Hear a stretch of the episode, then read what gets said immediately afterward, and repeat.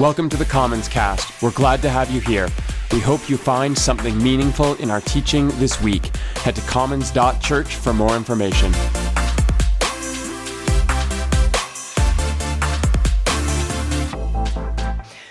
Making our way through the Origins series in Genesis, where you have encountered not one, but two creation narratives and the archetypal story of Cain and Abel. Today, we are wading into the flood story in Genesis chapter 6 to 9. We are talking about discrepancies, decreation what does it mean for God to remember? And a promise is a promise. That's your outline. But first, let us pray. Loving God, we take a moment to notice our breath, the rise and fall of our chest, our shoulders, our bellies. Even now, we breathe in a little more deeply. We exhale a little longer. For those of us who have felt like maybe we were coming apart at the seams a little bit this week with stress, with the anxiety of the world, with all of our life admin or details about the end of a school year, may we sense your invitation, Spirit, to be present to our breath and to your wisdom, to rest and to wait and to wonder. For those of us who notice ourselves at a point of healing in our lives, what a good thing it is to name our healing and to say thank you. So, Christ with us in all unraveling, and Christ with us in all mending, be near. Amen. Now, I imagine that you bring with you a collection of depictions when you think of Noah and the ark, pairs of animals, and a great big flood. That's cool. That whole toy box of memories is welcome to this party. You can bring your flannel graph, you can bring your coloring books, you can bring Russell Crowe and the whole cast from the 2014 movie Noah if you dare.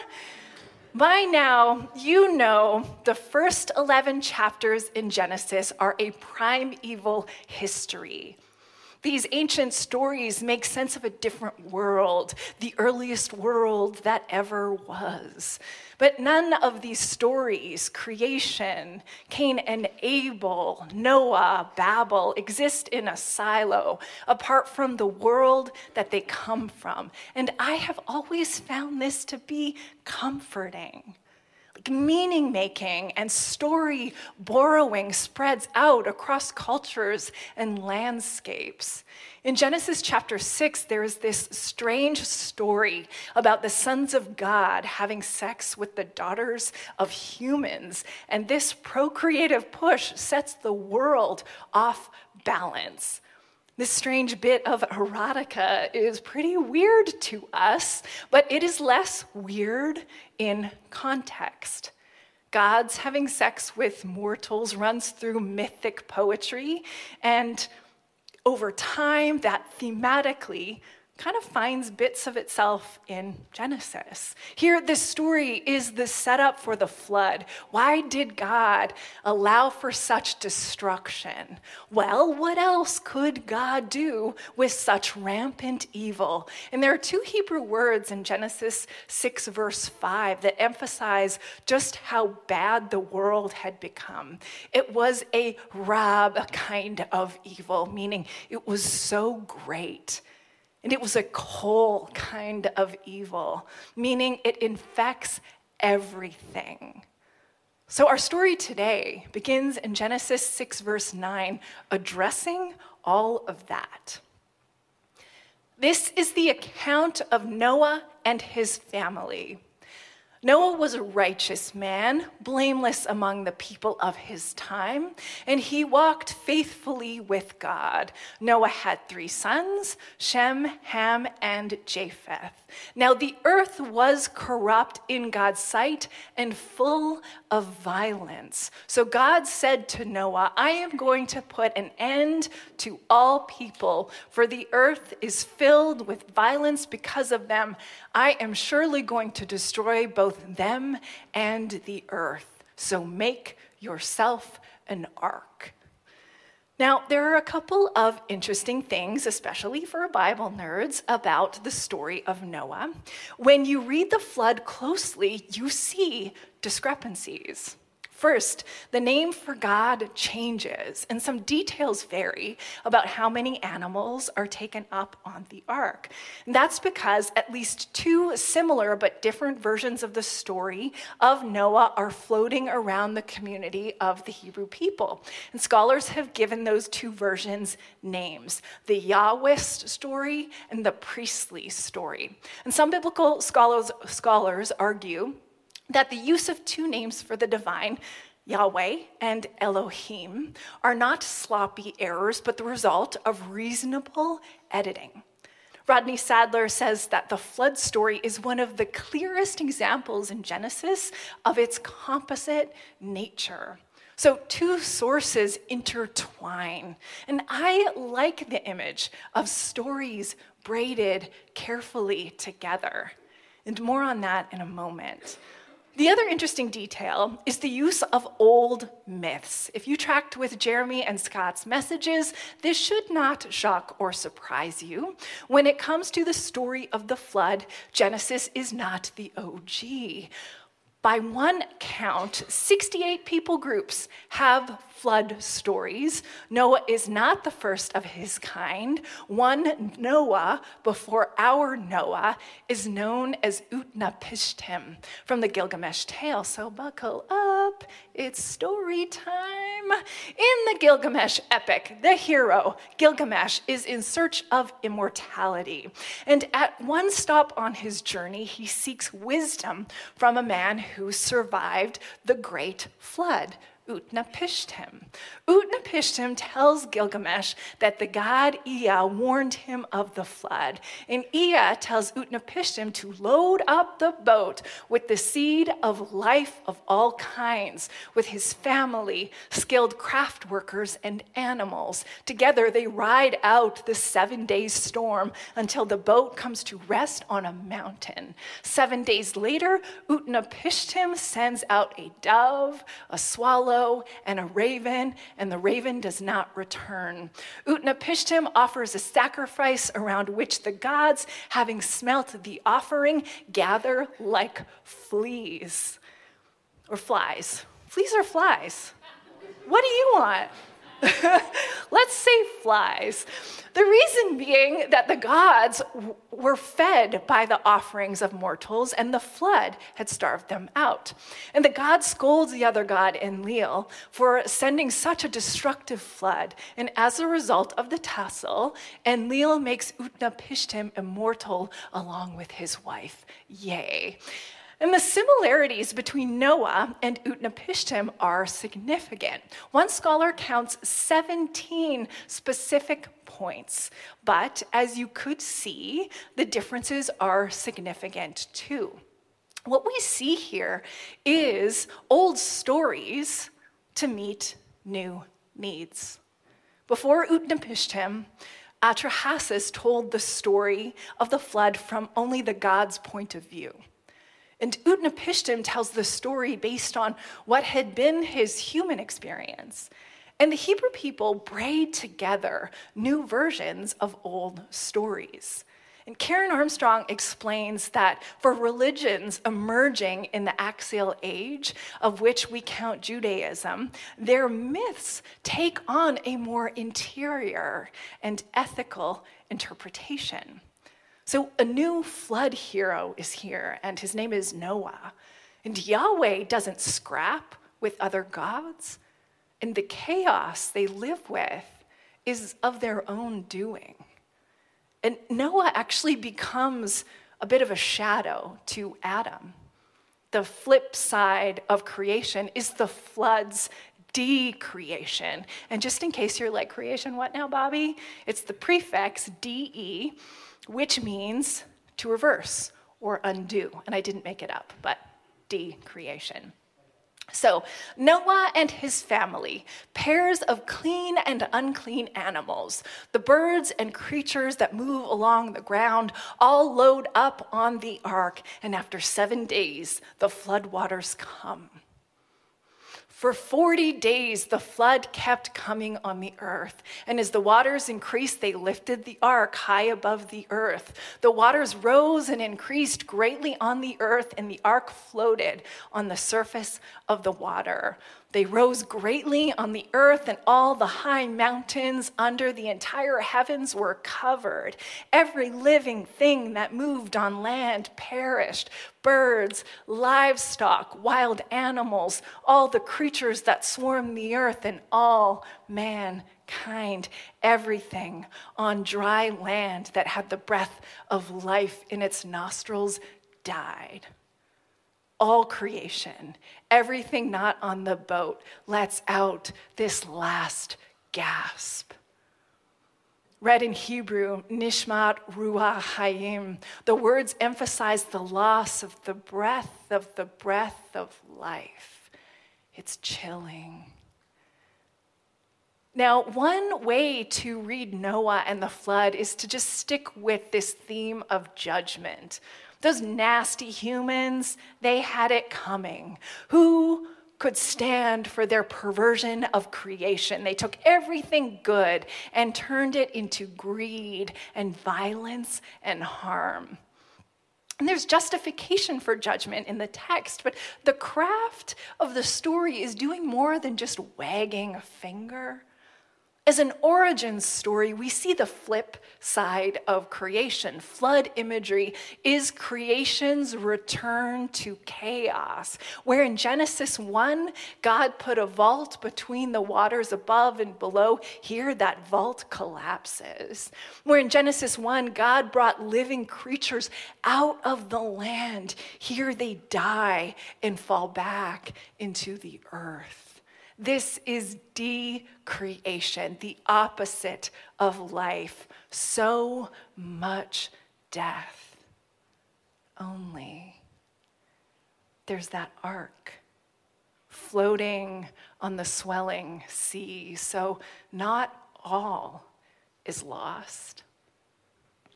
And we have an organic metaphor for decreation and what comes next. This spring, I took my gardening up a notch. And I've never wanted to have my own compost pile. I am committed to that green city bin, so why would I want to dump my kitchen scraps in my yard? Except I kept thinking that my soil could use the boost. And so for my 44th birthday, I bought myself a dual rotating composter. That is self love. And maybe you have seen one. You fill it, you rotate it, you keep it moist. Yes, I just said moist. And you wait for it to get warm so the scraps cook up and break down with the brown yard trimmings and the dead leaves from the fall. And after about six weeks, you get grade A decreation compost. That first batch is coming along real nicely. I check it every day. And when I inhale that dark, dying matter, I merely giggle. now, I'm not just a planter of seeds or a harvester of leafy greens, I am a maker of soil. It's incredible. Yes. And it's a cycle. Creation falls into decreation and makes way for something new. Now, it would be almost enough that the scriptures make space for your decreation stories too that it could be counted alongside sacred text every time you've noticed the world crashing down around you. Every time you have lost what you cherish, every time you have felt like you are coming apart at the seams, it could be almost enough that the Bible says, yeah, that's life, pal. You can't escape decreation. Life falls apart. But that is not where the story ends. Miguel de la Torre acknowledges that the story of the flood is really hard to reconcile with divine love as we understand it today. But he asserts that there is a liberative seed of good news in the story. There is benevolent remembrance. Genesis 8. But God remembered Noah and all the wild animals and the livestock that were with him on the ark. And he sent a wind over the earth, and the waters receded. After 40 days, Noah opened a window he had made in the ark and sent out a raven, and it kept flying back and forth until the water had dried up on the earth. Then there's more sending out of birds, the next one a dove, but it doesn't find a place to perch. Verse 10 He waited seven more days and again sent out the dove from the ark. When the dove returned to him in the evening, there in its beak was a freshly plucked olive leaf.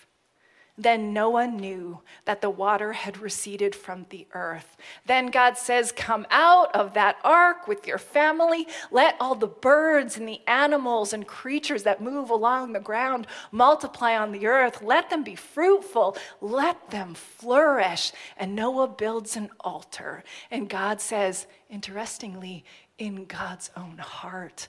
I will never do that again, even though humans can be so evil so much of the time.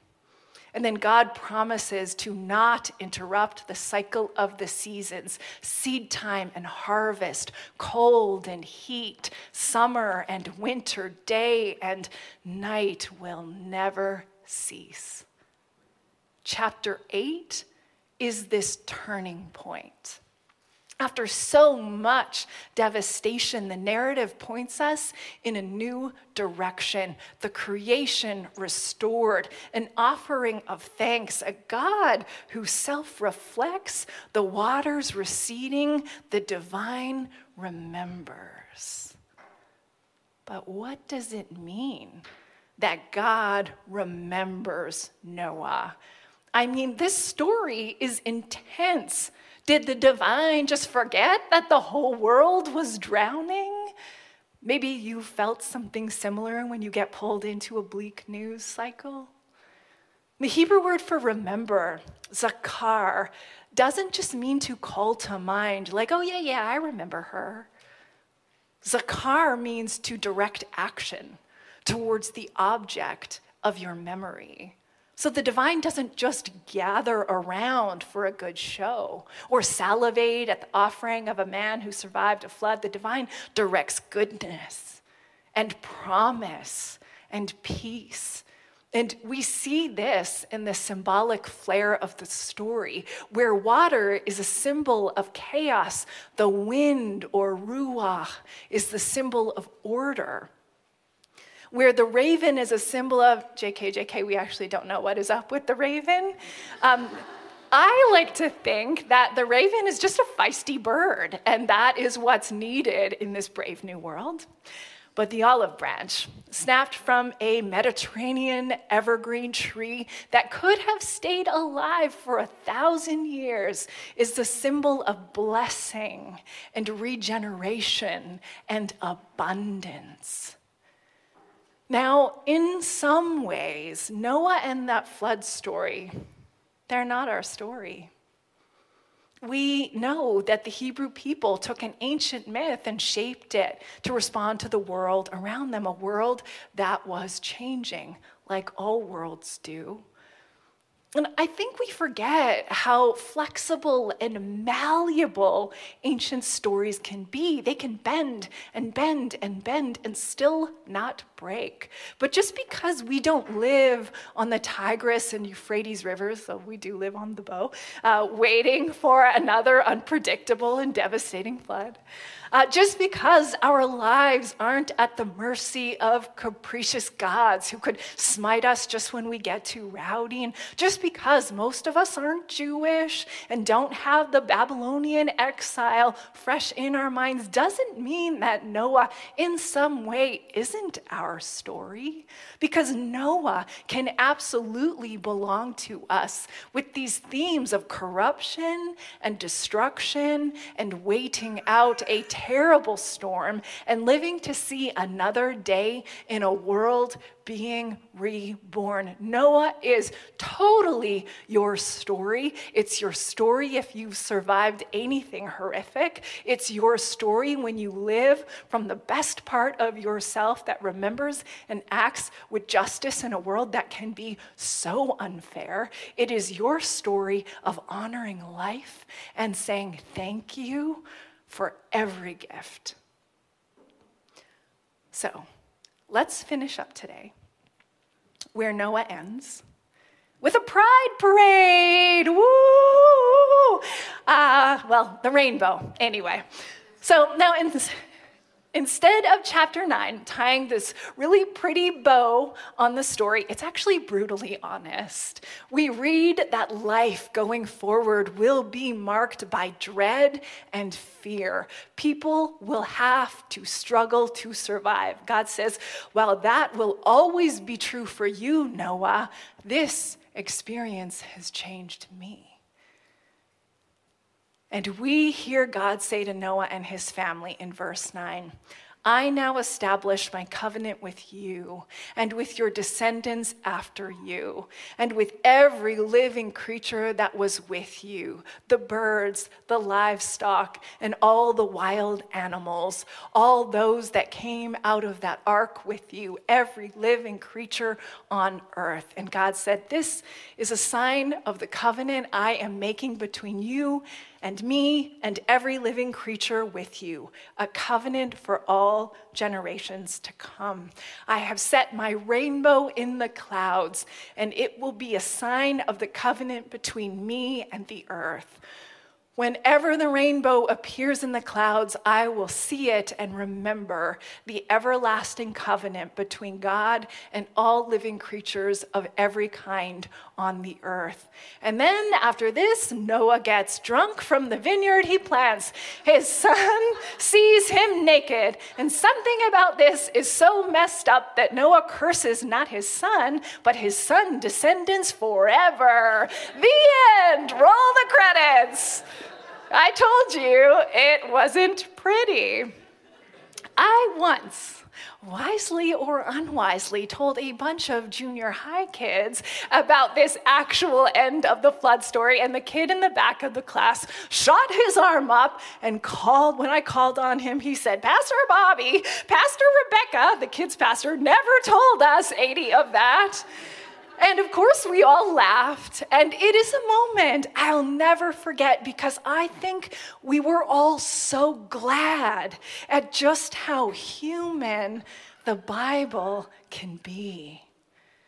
Now, unfortunately, the story of Canaan being cursed will later be used to justify the destruction of a people group. So we really do seem to go from bad to worse in our fear and in our dread, we can be a wellspring of creativity when it comes to the harm that we do to others. But don't forget for a moment that there is more to this story. Because all of our messes, all of our man made horrors, all of the ways that we rip at the seams of the world take place under the promise of God to always, always, always be for us and not against us. Because that's what this rainbow is meant to say. It's not just Roy G. Biv up in the sky, it's actually a tool of war, a warrior's fighting bow, and it's unstrung and it's retired and it's no longer in service of devastation and destruction. God has made a pact to stick with creation just as it is, saying that divine love and patience will never, ever, ever run out. Early Christians read Noah as a biblical character who prefigures Christ. And they read the ark as the church. And the sacrament of baptism is how we say with our bodies that we get it. God creates. And we are born of water, and we will die of extinguished breath. And the love that brought us into the world will never, ever, ever leave us. A promise is a promise. Let us pray.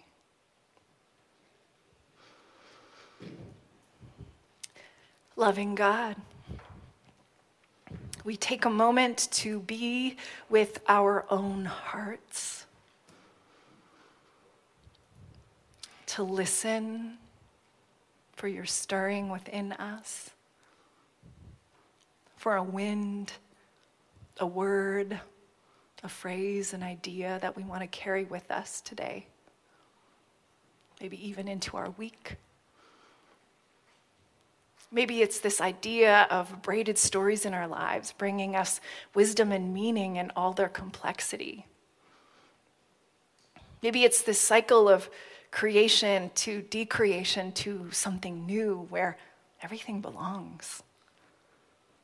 Maybe it's the reassurance that God does remember us and does make all these beautiful promises to us. Maybe it's this idea that we live under the colorful promises of God, and they are always for our flourishing. There's so much going on in these origin stories, and I love that we can bring our own origins to them. So as we go today, we pray, Spirit of the living God, present with us now. Enter the places of our pain, our anxiety, our distrust, and heal us of all that harms us. Amen.